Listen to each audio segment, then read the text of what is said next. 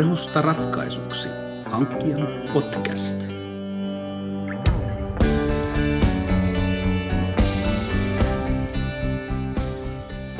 Tämä on Hankkijan podcastin viides jakso. Aiheena me tänään on zoonoosit. Minä olen Heikki Ikävalko ja tässä jaksossa meillä on kaksi vierasta Hankkijan rehuliiketoiminnasta, kehityspäälliköt Pirjo Hissa ja Erja Koivunen. Tervetuloa Pirjo ja Erja. Kiitos. Kiitos. Jakso sisältää jälleen pohdintaa zoonoiseista, eli taudeista, jotka voivat tarttua eläinten ja ihmisten välillä. Pohdimme asiaa myös rehuvalmistuksen, kuljetuksen ja kotiläintilallisen näkökulmista. Haastateltavat ja haastattelija esittävät aiheen tiimoilta omia ajatuksia. Kaikki ei ole tieteellistä faktaa, ja näillä siis mennään eteenpäin. Koronakriisi ei ole ainakaan vielä hellittämässä ihan kokonaan, mutta pieni kesäloma tässä suunnassa on tuloillaan ja syksyksi odotellaan sitten toista aaltoa tartunnoissa. Koronan epäillään saaneen alkunsa Kiinasta, Wuhanin maakunnasta sijaitsevalta torilta ja epäilys on myös, että tartunnan lähde olisi jokin ruuaksi kelpaava viidakon eläin. Kuka tietää. Kyseessä on zoonoosi nimeltään korona COVID-19, mutta yllättävää tässä on se, että korona on aika paljon ja se on ollut niin kuin meidän kanssa jo hyvin pitkään. Monelle koronavirus on uusi asia, mutta ei meille kotieläinten parissa työskentelevälle ihmisille, vai mitä mieltä olette, naudanrehujen kehityspäällikkö Pirjo Hissa? Joo, nautojen koronavirus on hyvin yleinen ja ihan maailmanlaajuinen. Suomessa on pahempia epidemioita noin 3-5 vuoden välein ja se on todella herkästi leviävä. Oireita on kolmenlaisia ja hyvin tuttuja nautatilallisille. Ehkä yleisin on tämmöinen vasikkaripuli pienillä vasikoilla kolmesta päivästä kolmeen viikkoon. Ja voimakas vetinen verinen ripuli ja voi liittyä hengitysoireita myös. Ja sitten ihan toisen, toisenlainen, joka ei tarttu vasikoihin, vaan aikuisiin lehmiin, on tämmöinen talvidysenteriaksi kutsuttu nautojen ripuli. Lyp, lypsävillä esiintyy tai yli vuoden ikäisillä ja hyvin lyhyt itämisaika kolmesta seitsemään päivää ja käytännössä kaikki sairastuu. Niillä on kuumetta, niillä on vetinen ripuli, ne ei syö. Maidot tippuu ihan rajusti. Et voi tippua puoleen ja se menee ohi muutamassa päivässä. Onko Pirjo tämä dysenteria justiin se niin kutsuttu virussipuli, mitä kansanomaisesti sanotaan talviripuliksi ja virussipuliksi? Joo, se on, se on virusripuli, mutta sitten on myöskin toinen virusripuli olemassa, mutta tämä korona on niin kuin yksi näitä ripulityyppejä. Niitä on, niitä on ainakin neljä erilaista, mitä tutkitaan, jos, jos ei ole selvillä, mikä on aiheuttaja. Sitten se voi aiheuttaa myös hengitystietulehdusoireita, nuhaa, yskää, lievää kuumetta, ruokahaluttomuutta, tämmöisiä niin kuin, niin kuin vähän lievempiä oireita. Ja vastustuskyky näistä talvidysenteriasta tulee kyllä sellainen ehkä puoli vuotta, kolme vuotta. Se ei tartu ihmisiin, se ei ole siinä mielessä zoonoosi, mutta levittäjinähän näissä on kyllä, voi olla ihmiset, voi olla linnut, koirat, kissat, jyrsijät, ja koronaviruksia on kyllä luonnossa paljon, niitä on monissa eläinlajeissa, mutta harvat niistä tarttuu ihmisiin. Joo. No siipikarjapuolella varmaan on myös vastaavanlaisia. Mitäs sanoo siipikarjarehujen kehityspäällikkö Erja Koivunen? Joo, tuota, tunnetuin koronaviruksen aiheuttama tauti siipikarjalla on tarttuva keuhkoputken tulehdus, eli IP. Tuo IP tulee englanninkielisestä nimestä, ja tota, sitä tavataan Suomessa. Ja sekä ei ole zoonoosi, että se ei tartu sitten ihmiseen, että se oikeastaan on vain niin tämän ää, kanan, eli lajiltaan kallus, kallus domesticus, niin tauti. Ja IP ilmenee kanassa hengitystietulehduksena, josta voi seurata muninnan lasku ja munan kuoren heikkeneminen.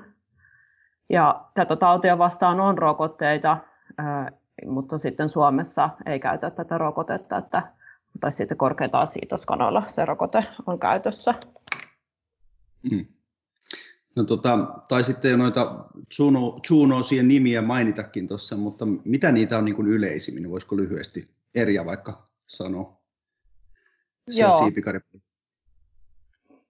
Eli tota, äh, varmaan tämmöinen tunnetuin, zoonoosi on äh, salmonellan aiheuttama salmonelloosi.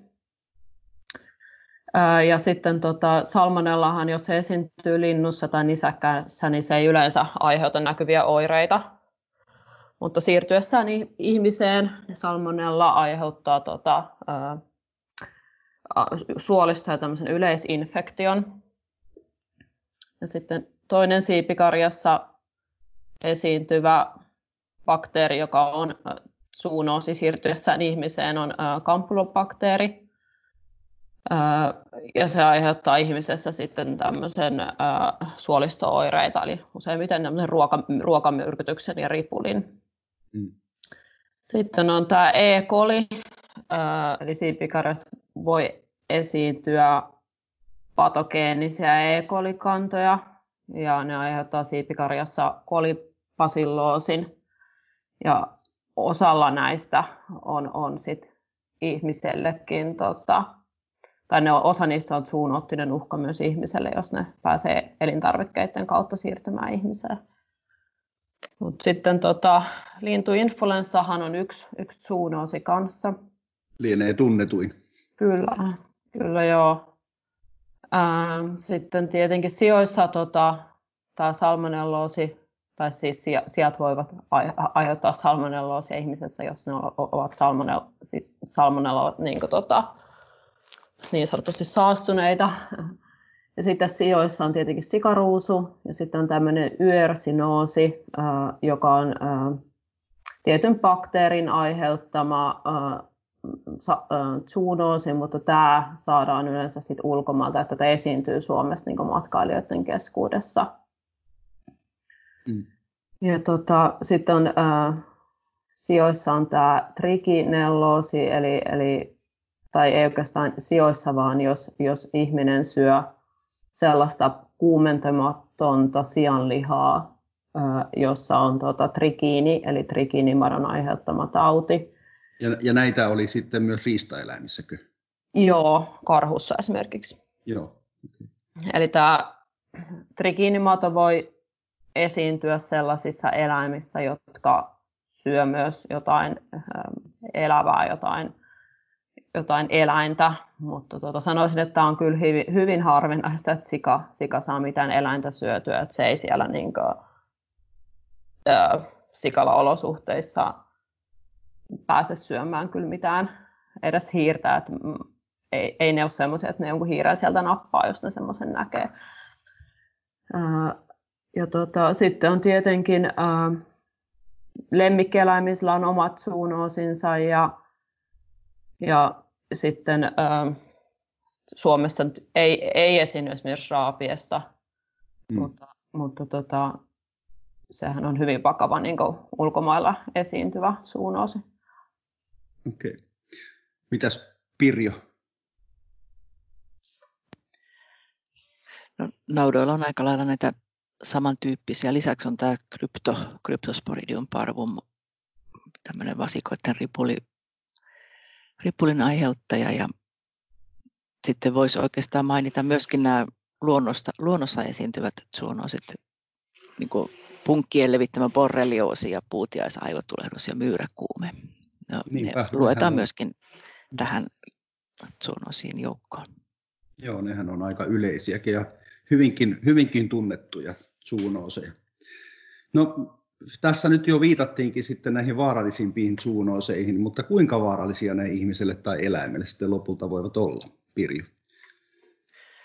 No se kyllä vaihtelee tosi paljon, että lievästä ripullista ihan tämmöisiin elinikäisiin kudosvaurioihin, hermovaurioihin ja jopa henkeä uh, uhkaavat henkeäkin jos, joissakin tapauksissa, että todella kannattaa suojautua. Okei, okay. entäs Erja? Joo, Pirjo tuossa hyvin sanoikin jo, että monenlaisia oireita ihan tämmöisistä suolista yleisinfektioista hengenvaarallisiin oireisiin, mutta pääosin nämä Suomessa havaittavat suunnoissa aiheuttavat hyvin, hyvin mie- mietoja oireita, joskin tietenkin sellaisille ihmisille, kelle yleiskunto on huono, nekin voivat, voivat olla hyvin vakavia. Joo. No, kuuluvatko kaikki zoonoosit niin kutsuttiin vastustettaviin eläintauteihin? Ja mitä sillä niin kuin yleensä tarkoitetaan tällä vastustettavalla eläintaudilla, Pirjo?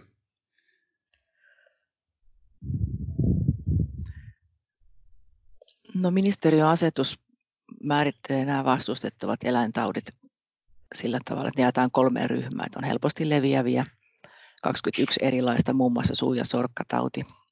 Sitten on vaarallisia, niitä on 14. Siihen kuuluu muun muassa rabies, eli tämä vesikauhu ja BSE. Ja sitten on valvottavia eläintauteja, muun muassa salmonella. Ja nämä yhteisnivellä sitten on vastustettavat eläintaudit. Ja nämä on sellaisia, mitkä, mitkä on, mistä on ihan viranomaisille ilmoitettava ja, ja sitten pyrittävä välttämään tartunnan leviämistä kaikin keinoin. Viranomaisilta saa toimintaohjeet sitten kunnan eläinlääkäri tai, tai tuota, aluehallintovirastot niin, niin ohjeistavat sitten sekä, sekä maatiloja että sitten tällaista, niin kuin, antaa, näihin on myöskin ihan kansallisia vastustusohjeita. Okei. Mitäs Erja? Joo, Pirjo tuossa hyvin sanoi oikeastaan sen, mitä mullakin oli mielessä, mutta sitten tuota, eilen luoskelin tämmöistä kansallista zoonoosistrategiaa, ja siellä oli kyllä hyvin kuvattu jokaiselle mahdolliselle zoonoosille tämä nykytilanne, tavoitteet ja toimenpiteet. Että, että sieltä sai sen, hyvän ää, ää, näkemyksen siitä, mitä, mitä minkäkin zoonoosin eteen tehdään ja mitkä ne on ne tavoitteet ja toimenpiteet. Okei. Okay. Ai siitä on oikein strategia.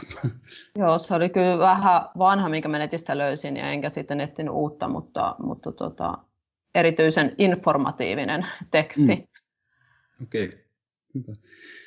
No salmonella on kuuluisa zoonoosi, mutta miksi siitä pitää olla niin huolissaan, tai miksi siitä ollaan niin huolissaan, ja miksi vain Pohjoismaissa? Eri. Joo, eli tämän suomalaisen salmonella-valvontajärjestelmään kuuluu naudat, sijat ja siipikarja sekä niistä saatavat liha- ja kananmunat.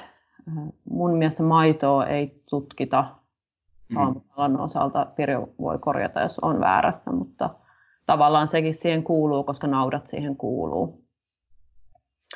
Ja sitten Suomessa ja muissa Pohjoismaissa on jo kauan oltu salmonella-tartunnoista lähes, lähes täysin vapaita ja meillä on niin pystytty ottamaan tämmöinen salmonella-vapausvaatimus käyttöön ilman, että se heikentää maataloutta, maatalous- tai elintarvikekauppaa tai tuottajan asemaa. Ja suomalaisen salmonella-valvontajärjestelmän avulla pyritään pitämään salmonella esiintyvyys tuotantoeläimissä alle yhdessä prosentissa ja esimerkiksi siipikarja testataan jokaisessa tuotantovaiheessa, aina niin sieltä hautomosta lähtien teurastamoon ja siihen lihaleikkaamoon asti. Mm. Ja mä luulisin, että muualla maailmassa nähdään tämä salmonellattomuus niin kaukaisena asiana, että sitä ei niin täysin vaadita, vaikka siihen pyritäänkin. Ja sitten pitää muistaa, että tämä salmonella on hyvin usein luonnossa esiintyvä bakteeri, eli se on tosi yleinen meidän keskuudessa. Ja, ja salmonellattomuus on, on mahdollista, mutta se on niin haasteellista. Ja se on monessa maassa hyvinkin kunnianhimoinen tavoite, että pystyttäisiin olemaan niin tässä tilanteessa, missä Suomi on nyt. Hmm. Mitäs Pirjo, onko lisättävä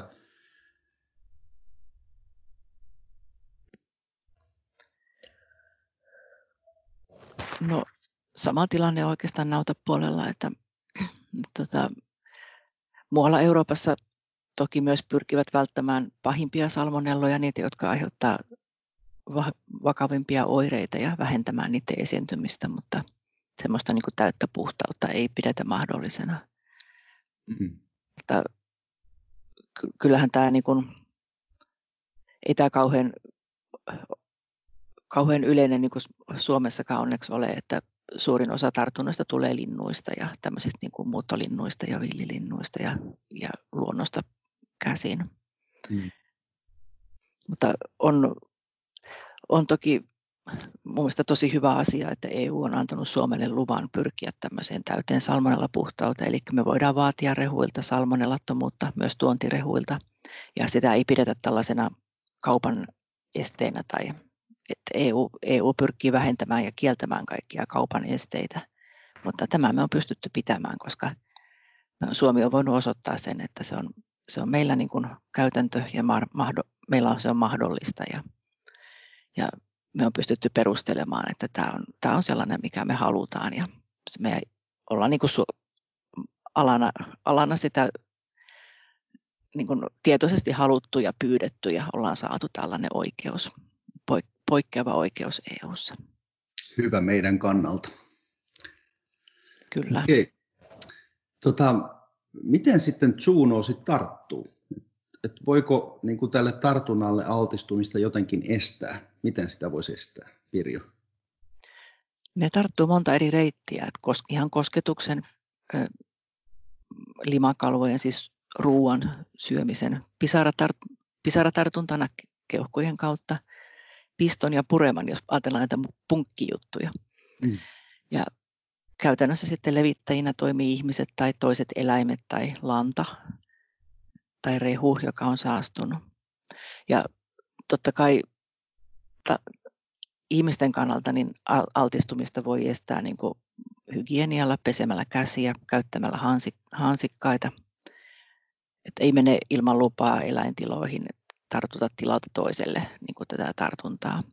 Käytetään aina tilan omia saappaita ja puhdasta suojapukua ja ja ei mennä omilla, omilla kengillä niin kuin eläintiloihin eikä ollenkaan, jos ei ole välttämätöntä. Ja tilat myöskin voi sillä tavalla suojautua, että ostoeläimiä hankintaa vältetään tai otetaan vain sillä, että on terveeksi tutkittuja tai karanteenin kautta. Ja sitten tällaiset yleiset, niin kuin pyritään estämään villilintujen pääsy tuotantotiloihin ja torjutaan jyrsijöitä. Mm viranomaiset antaa paljon ohjeita ja kaikki näitä kannattaa noudattaa kyllä, että on niin kuin, ne on meidän suojaksi tarkoitettuja. Ihan koskee myöskin sitten sekä maatiloja että niin kuin ihmisiä. Ja onhan näihin rokotteitakin joihinkin. Puutias aivokuumeeseenkin on rokote. Niinpä. Aivan. Entäs Erja? Joo, tuossa tulikin hyvin, hyvin jo esille monta asiaa ja tosiaan tämä niin tota, ihan lähtee siitä, tämä, että miten näitä estetään, että, että meillä on niin kuin, viranomaisten ohjeistamat ja valvomat tuontirajoitukset tuontieläimille ja rehuaineille. Eli meille pyritään siihen, että ei maahan kattuu sellaisia patogeeneja, mitkä voisivat aiheuttaa zoonoosia. Meillä on näitä karanteeneja käytössä rehuille ja tuontieläimille. Ja, ja sitten tilaolosuhteissa tietenkin tämä hy- hyvä hygienia avainasemassa. Ja se onkin suomalaisilla tiloilla todella niin kuin hallussa. Et sinne mennään suojavarusteet päällä sinne tiloihin ja, ja sinne ei päästetä vieraita, tarpeettomia vieraita. Ja sitten jos siellä on, olisi joku patogeeni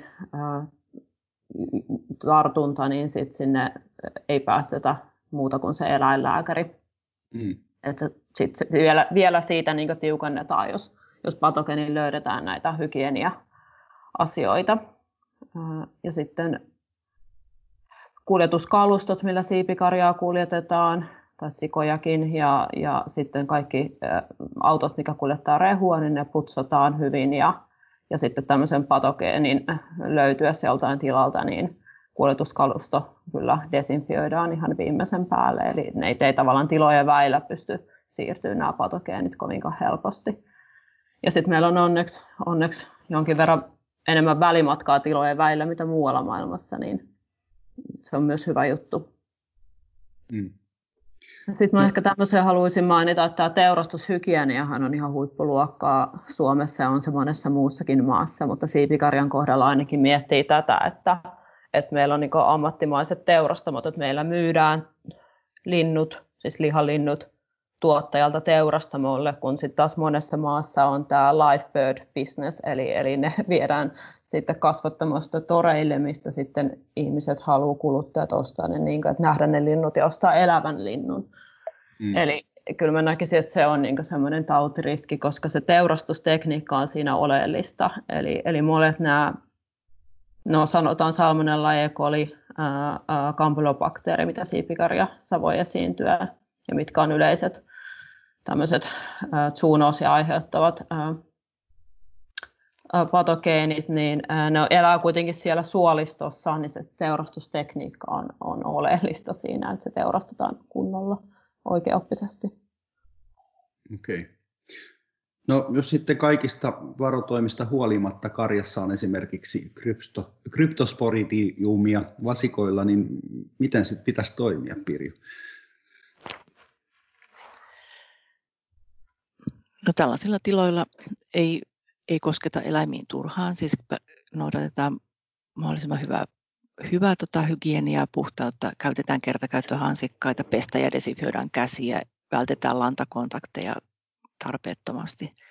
Ja myöskin tilan oma väki kannattaa kyllä ennen kuin syömään menee, niin todella hyvin pestä kädet ja, ja peseytyä. Ja sitten yleisenä toimenpiteenä niin sairaiden eläinten mahdollisimman hyvä eristäminen ja hoito. Ja tässä, tätä voidaan myös saneerata, että katkaistaan sitä tartuntaketjua mahdollisuuksien mukaan ja esimerkiksi viedään kesäksi vasikat ulos ja ihan eri paikkaan kuin missä on isommat vasikat. Mutta jos ihminen saa tällaisen ripulin, niin kannattaa kyllä lääkärissä ja sairaalassa sanoa, että kyse voi olla kryptosta. Ne eivät sitä muuten välttämättä ollenkaan tule edes ajatelleeksi. Mm. Tämä on tällainen ihan ihmisilläkin valvottava tauti. Joo. No häviääkö zoonoosit itsestään tai zoonoosit itsestään karjasta tai ihmisistä? No eipä ne yleensä itsestään häviä, ne vaan leviää mm. useimmissa tapauksissa, mutta, mutta että siinä on oleellista se tartuntaketjun katkaiseminen ja hyvä hygienia ja tosiaan tämmöinen niin kuin lääkitys, jos on lääke olemassa ja sairastuneiden eristäminen. Että kyllähän naudoistakin se isoista naudoista häviää sitten yksilöistä ajan myötä, jos tartuntaketju katkaistaan ja hygienia on hyvä, eikä ne saa uutta tartuntaa mistään. Mm. Mutta, mutta se kyllä vaatii paljon toimenpiteitä ja niin kuin tällaista hyvä managementti pitää olla siinä, että se ihan suunnitelmallisesti sitten saneerataan se karja. Mm. Mutta ihmisillä esimerkiksi nämä lievät salmonellat tai, tai ripulit, zoonoosiripulit, niin yleensä ne paranee kyllä itsestään. Ja toki näissä on ihan ihan todella vakavastikin otettavia ja henkeä uhkaavia tauteja näiden joukossa. Ja myöskin ne voi, siis kryptokin voi olla sellainen, että se, se oireet vaihtelee lievemmästä ripulista ihan todella henkeä uhkaavaan kuivumiseen. Hmm. Okay. No voiko rehuista saada zoonoosin eriä?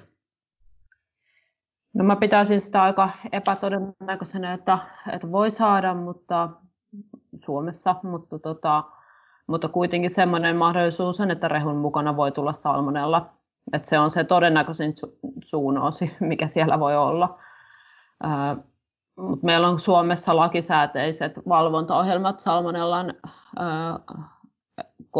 salmonella kontaminaatioiden estämiseksi rehussa. Eli, eli meillä on hyvin, hyvin tiukasti tutkitaan tota, salmonella varalta, että se, meillä on ö, ensinnäkin maahan tuodut rehuraaka-aineet tutkitaan, eli salmonella varalta ja rehutehtaille ei kuljeteta raaka-aineita, jossa on salmonellaa. Ja sitten meillä on rehutehtailla kuumennuskäsittelyä 81-82 astetta, joka viimeistään, viimeistään tuhoaa sen salmonellan.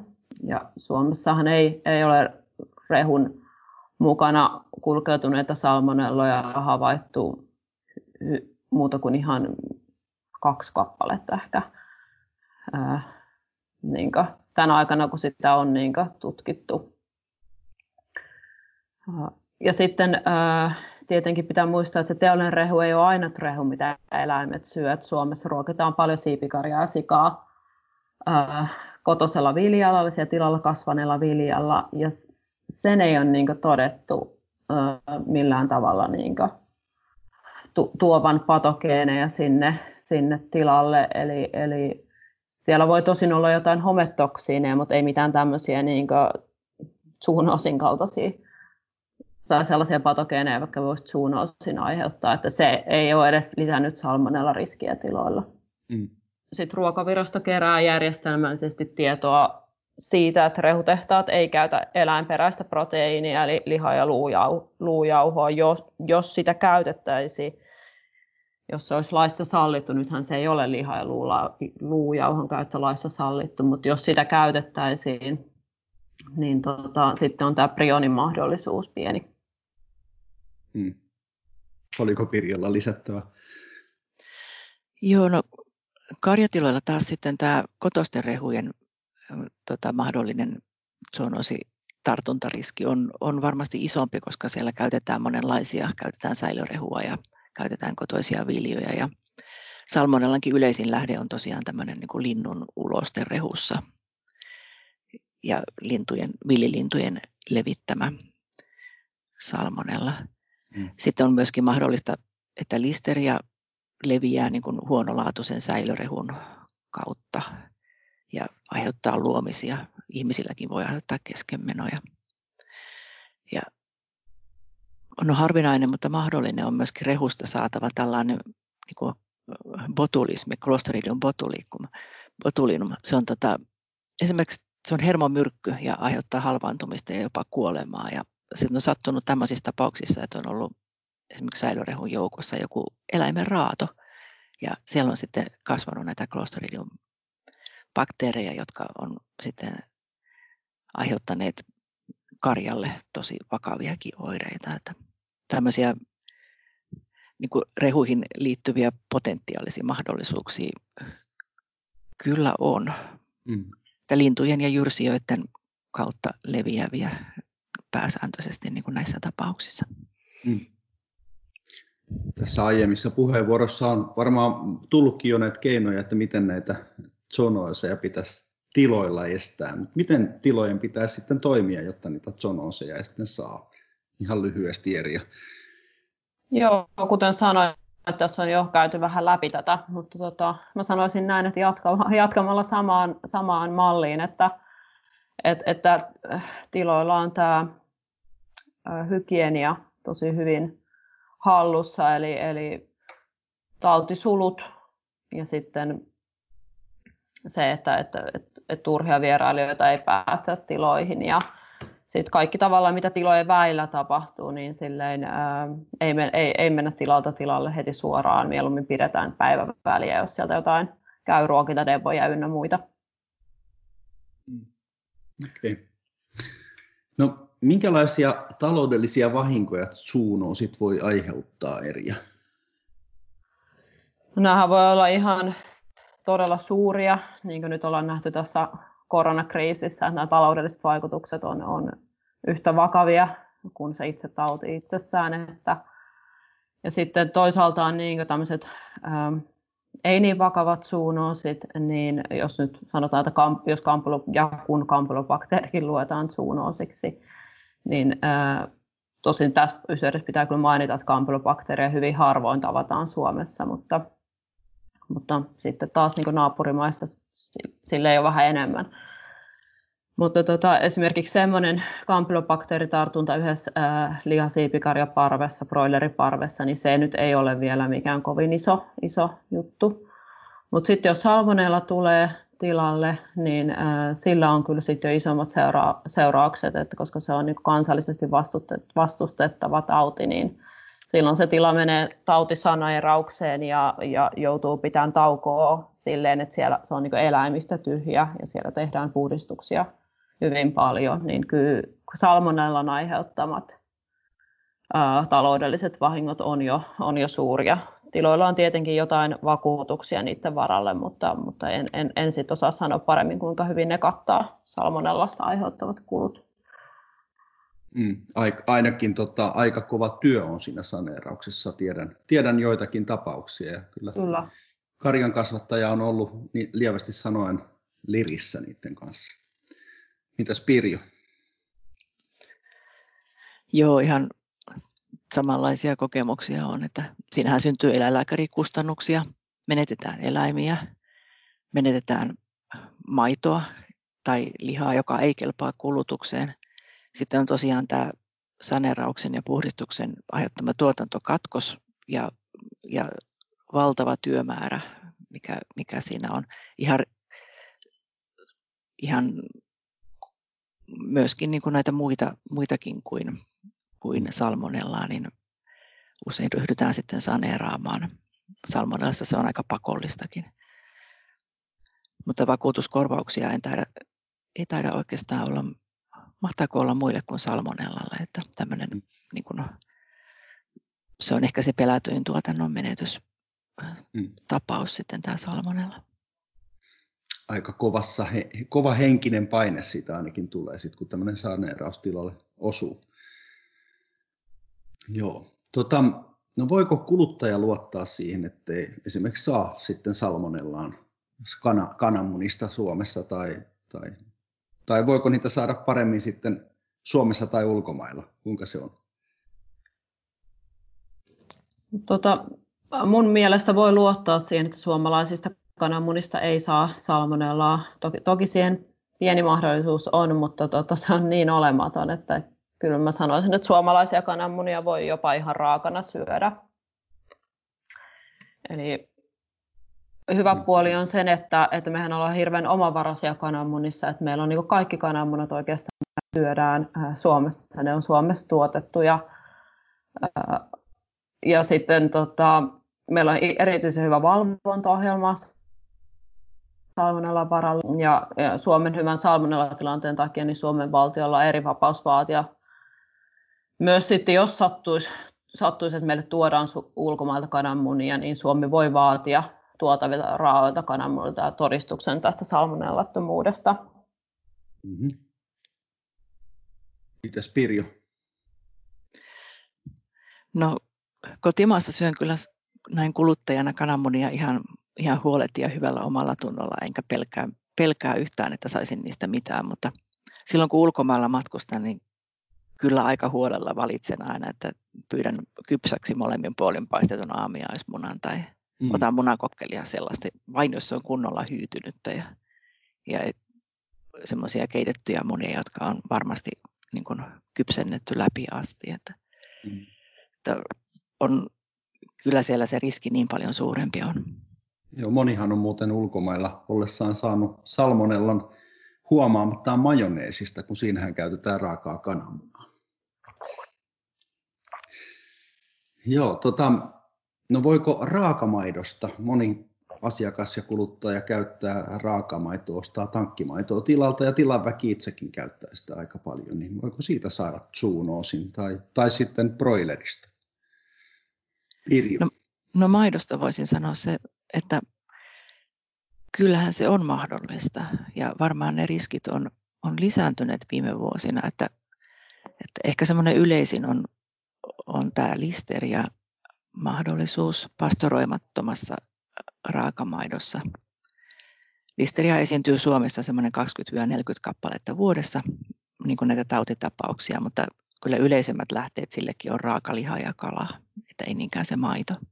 Se aiheuttaa tämmöisen kuumeisen yleistulehduksen, aivokalvon tulehduksen keskenmeno ja voi olla jopa, jopa kuolemaa riskiryhmillä, mutta nuorilla ja terveillä saattaa olla varsin vähäoireinen. Mutta maidossa on kyllä muitakin, muitakin mahdollisuuksia, ne on harvinaisempia ja liittyy sitten siihen karjan muuhun terveyteen, mutta tämä on kyllä syy, minkä takia raakamaidon jakelua niin kuin ollaan viime vuosien aikana rajoitettu. Mm. Et olen itsekin maitotilalla kasvanut ja koko nuoruuteni juonut pastoroimatonta maitoa ja enkä ole koskaan sairastunut, mutta maailma muuttuu, että kyllä nämä riskit, riskit niin kuin saattaa realisoitua. Olen, olen nyt ihan viime vuosina kyllä eläinlääkäreiden kanssa ja, ja meijeri, meijeri-eläinlääkäreiden kanssa varsinkin kun keskustelee, niin, niin kyllähän näille perusteita on näille raakamaidon myynnin rajoituksille. Että saat, tapauksia niin kuin on mm. muutamia ollut, ei paljon, mutta, mutta ne on ollut perusteena näille rajoituksille. Mm. No mitäs tuo broiler, broiler-puoli, Erja?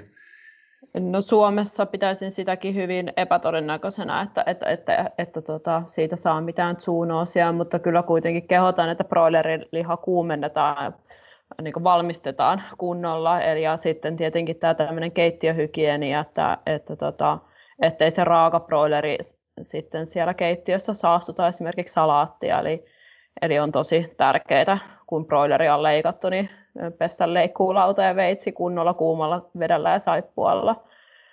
Mutta tota, kyllä mä nyt sanoisin, että, että Suomessa on niin pieni todennäköisyys saada sitä edes raasta broilerista, että sen kanssa ei kannata mikään paniikkiin joutua.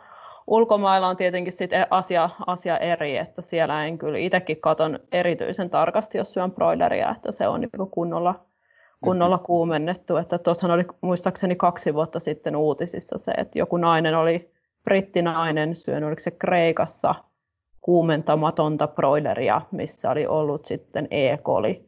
Ja tämä naisen genetiikka oli sellainen, että se niin jotenkin yhdessä E. coli-tartunnan kanssa niin aiheutti niin kovan ää, tämmöisen jonkun, mä en tiedä, mitä, jonkun semmoisen tulehduksen tai näin, eli se nainen kuoli sitten siihen E. coli-myrkytykseen.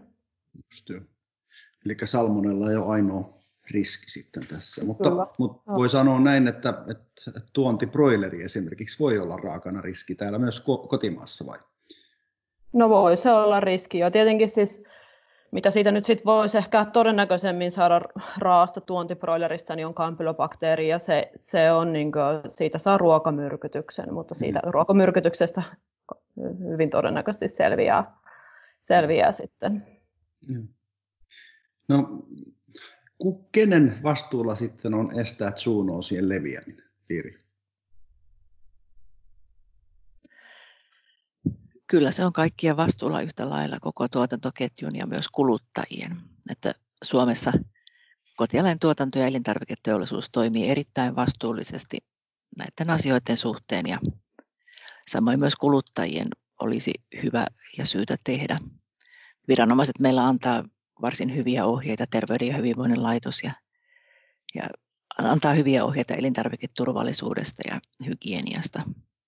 Mm. Et ihan tämmöinen pilantuvien elintarvikkeiden kylmäsäilytysketju, että älä, älä katkaise kylmäketjua, kun tuot kotiin jääkaappiin pilantuvia elintarvikkeita ja kypsennä lihaa ja kalaa riittävän hyvin ja ei syödä ruokaa samoilla välineillä, joilla on käsitelty raakaa lihaa, mistä Erja tuossa jo mainitsikin.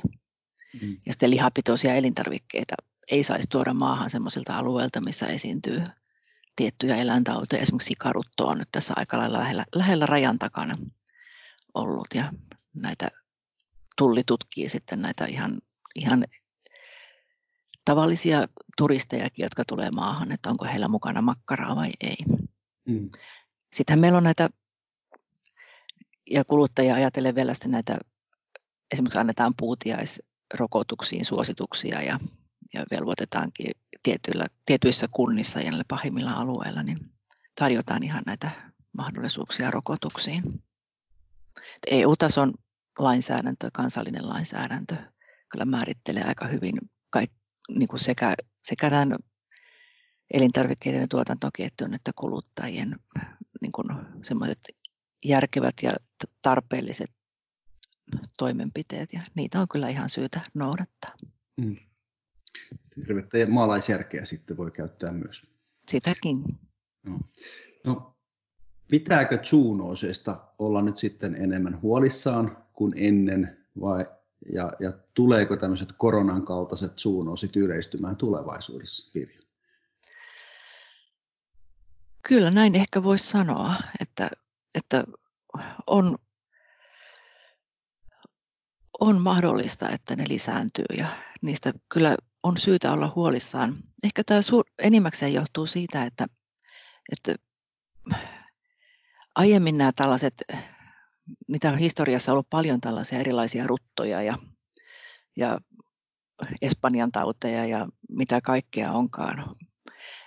Ja vähän uudempina SARSit ja Ebolat, ne on olleet paikallisempia ja ne on saatu rajattua jollekin tietylle alueelle mutta nyt, nyt ne ehtii levitä nopeammin ympäri maailmaa. Ihmiset matkustaa enemmän. Globalisaatio kasvattaa tällaisten epidemioiden ja pandemioiden riskiä.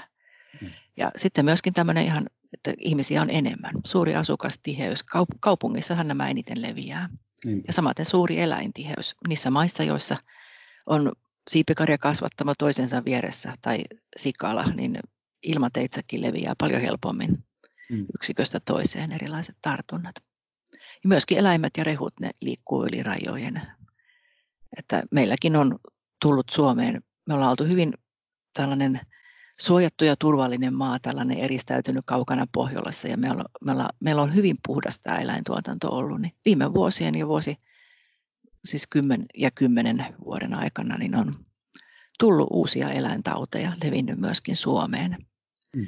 Ja suojautumistarve siinä mielessä on todella lisääntynyt, mutta onneksi myös sitten osaaminen ja ohjeistus on, on ja tietoisuus näistä on parantunut. Eli tiivis asuminen, globalisaatio, sitten ihmisten liikkuminen, ne on niitä syitä muun muassa. Ja sitten tietysti, että ihmisiä on paljon yhteenvetona. Kyllä. Joo. No mitäs Erja?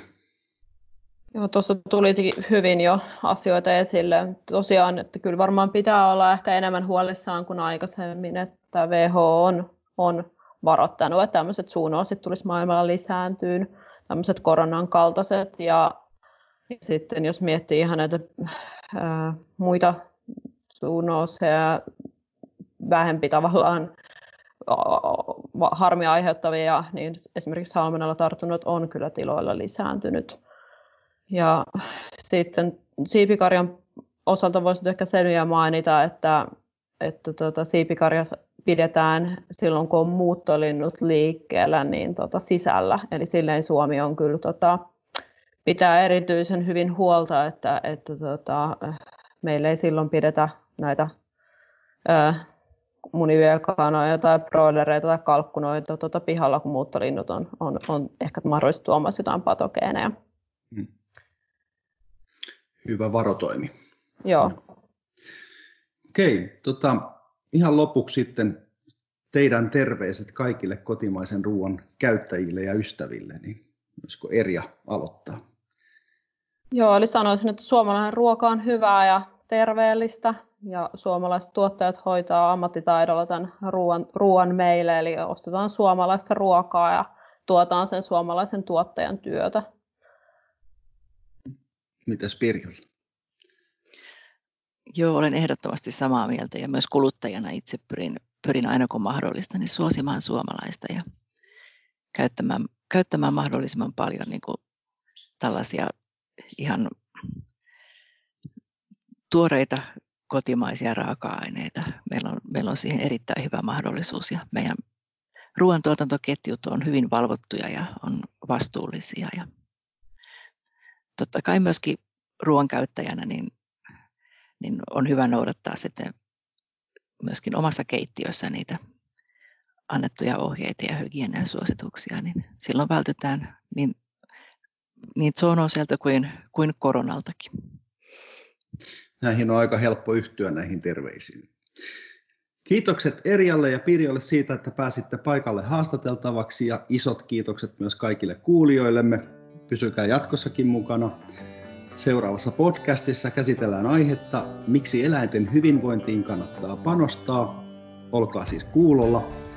Ja voitte myös lähettää meille ideoita podcastin aiheeksi Facebookissa Hankkijan rehut ryhmässä. Kiitokset vielä kerran ja ensi kertaan.